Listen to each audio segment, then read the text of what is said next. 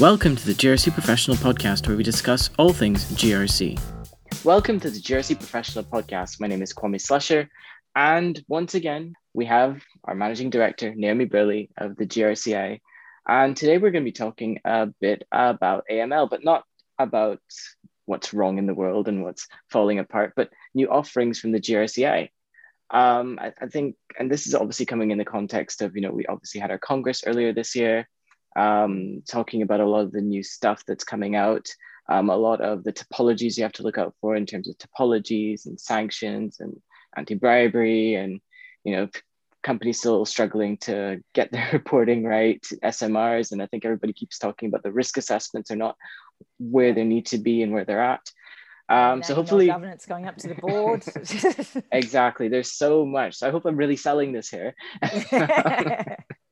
So Naomi, now you get to talk. So tell me a bit about what the GRCI is offering. What's happening with AML? As everyone would have to be aware from the emails coming in their inbox, our members some time ago got together and selected a number of competencies to put together for the absolute minimum kind of educational standards for compliance professionals.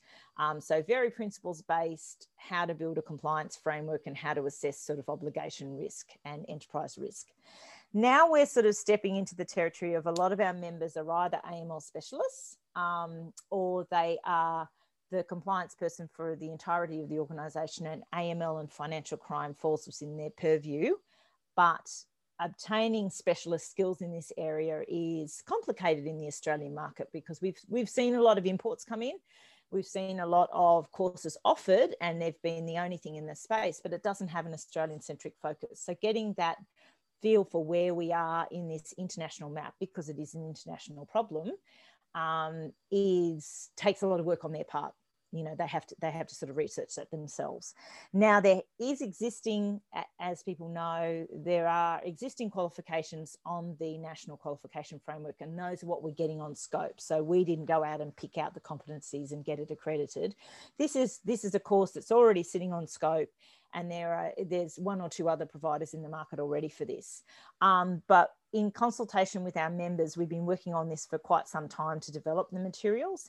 And what we discussed with them, and what's become very clear when we run our Congress, the reason we cover all those other financial crimes in the Congress is because it's really difficult to get training in sanctions, in modern slavery, in fraud, in other areas, unless for some of them, you want to go off and do a specialised course, or for something like sanctions, it's only being offered overseas. So with our version of this one, with all of these, there's an anti-money laundering and counter-terrorism financing skill set, which is a 3 competency course, which internally we're calling 101 because it covers the basic stuff that AUSTRAC absolutely insists an organisation must do. It needs to understand its obligations for any money laundering and counter-terrorism financing. We're adding in all those other elements as well about financial crime.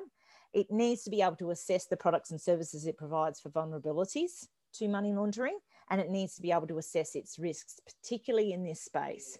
So what we're doing with that one, because we already do assessing risks in our graduate certificate and our certificate for in compliance and risk management, this assess risk component that we're putting in all of these qualifications has that financial crimes and AML critical thinking nuances about it, because there are special considerations. Let's face it, it's a completely different thing to be looking at the way you run your business and measure that against the obligations that ASIC or someone else imposes and then try and make the two fit in your compliance framework, than it is to be operating against players who are intent on doing the wrong thing and who are going to be assessing your organisation for vulnerabilities to be able to exploit it, to do the wrong thing and then get you in the headlines. As you know, that's just a byproduct. They're not interested in your reputation and they don't really care. That's your concern. They just want to launder their money or steal money from you or the government or another person. So it's a little bit different, and that's the kind of approach we're taking, in that we'll be having discussions around case studies and typologies that AUSTRAC have brought out and giving it a real Australian context for that we're hopeful of. Now there's 3 that we've brought onto scope. So the financing skill set. Then there's a graduate certificate, which has 3 competencies in it, as they call it, which do build on that. You don't have to have done the skill set to start with. If you are already experienced in AML or have other qualifications, you can go straight into the graduate certificate. But it is all about then designing and assessing the controls to go against the assessment you've already done. So we won't be revisiting stuff that we've covered in the skill set again. There will be some expectation of existing knowledge. So that's really great for experienced compliance and AML specialists to go straight into. The beauty of the way it's been structured, and we can take no credit for that, is that you can do 3 of the competencies and get a qualification, get a graduate certificate. And then if you then want to go on and do the graduate diploma, you've only got 5 more competencies to go. Yeah. So you walk away with something after the first module, provided you hand in all the post-course assessments, and then you can add to it later. And that's the way we're going to deliver it as well.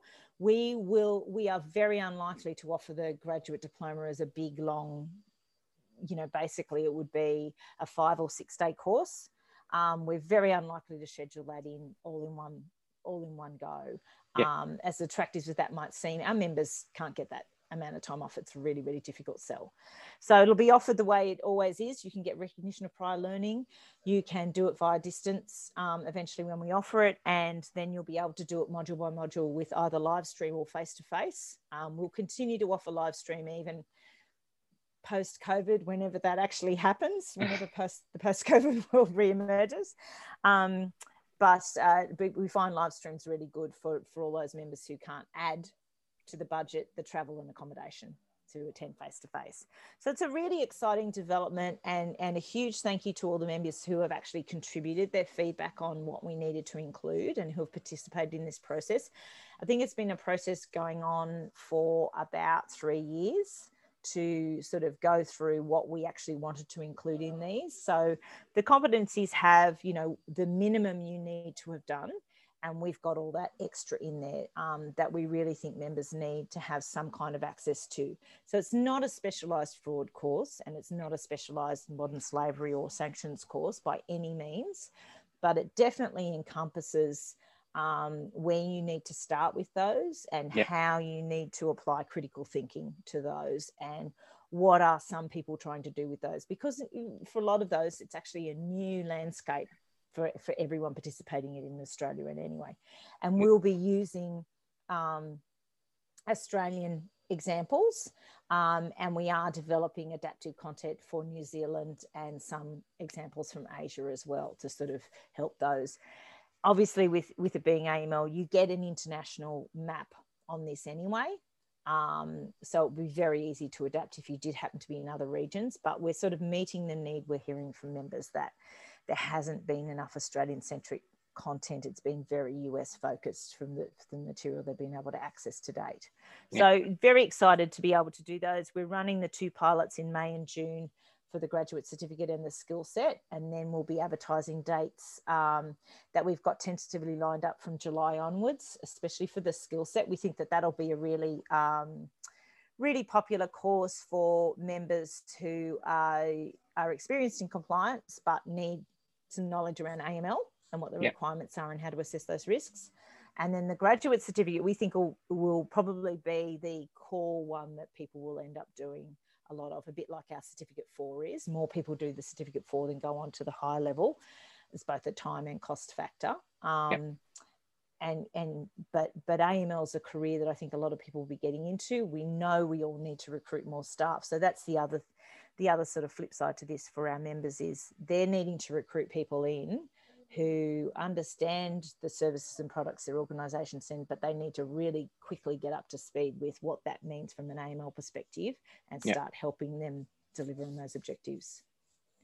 And based on what you're saying there, I guess it's also going to be an eye-opener for those who are new to the space, obviously realising that financial crime is quite a broad umbrella of things, because AML is a key component, but of course you have all these other things and typologies that you have to look out for, and that's sanctions and modern slavery space as well.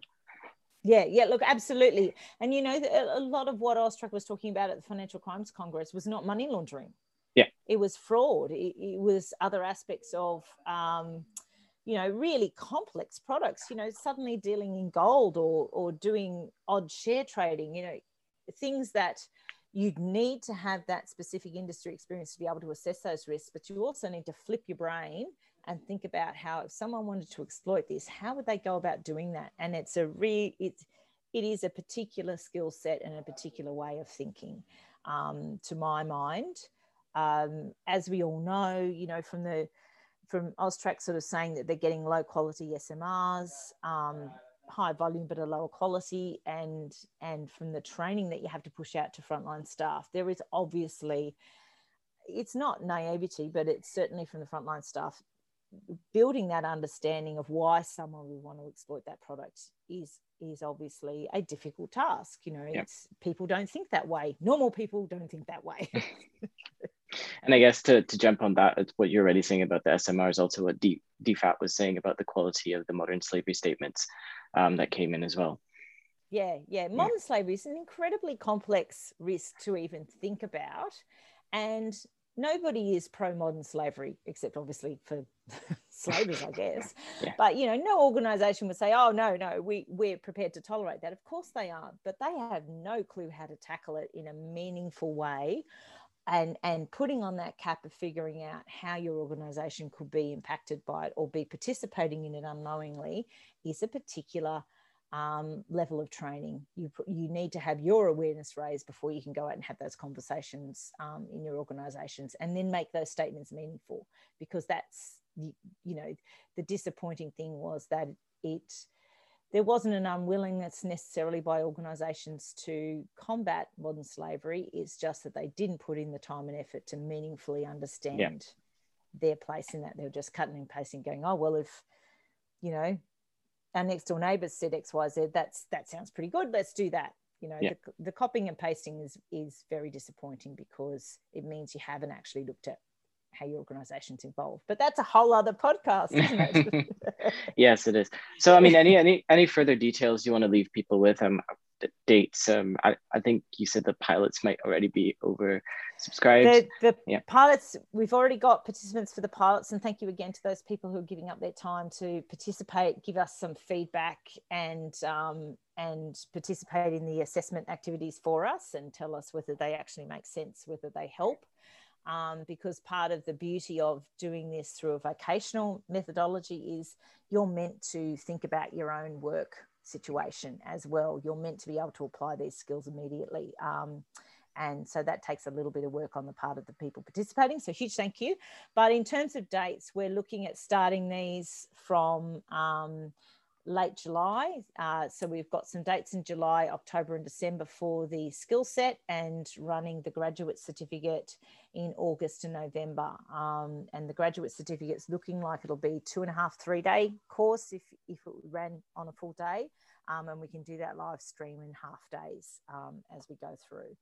We'll then be adding the graduate diploma modules as we go later on in the year as well. As soon as we've got a few people through the graduate certificate who indicate they might want to go on and do the rest of the graduate diploma, bearing in mind that once you've done the graduate certificate, you've done a portion of the graduate diploma, so it's the same thing as well. So looking forward to being able to advertise those and have people join in on those sessions. Excellent. Well, I think that's it for now. And yes, I probably will plan for the podcast and the modern slavery piece. Thank you very much for your time, Naomi. No, very welcome. Thank you. And thanks, everyone. This podcast was a production of the Governance, Risk and Compliance Institute, and the music was produced by Rob Neary.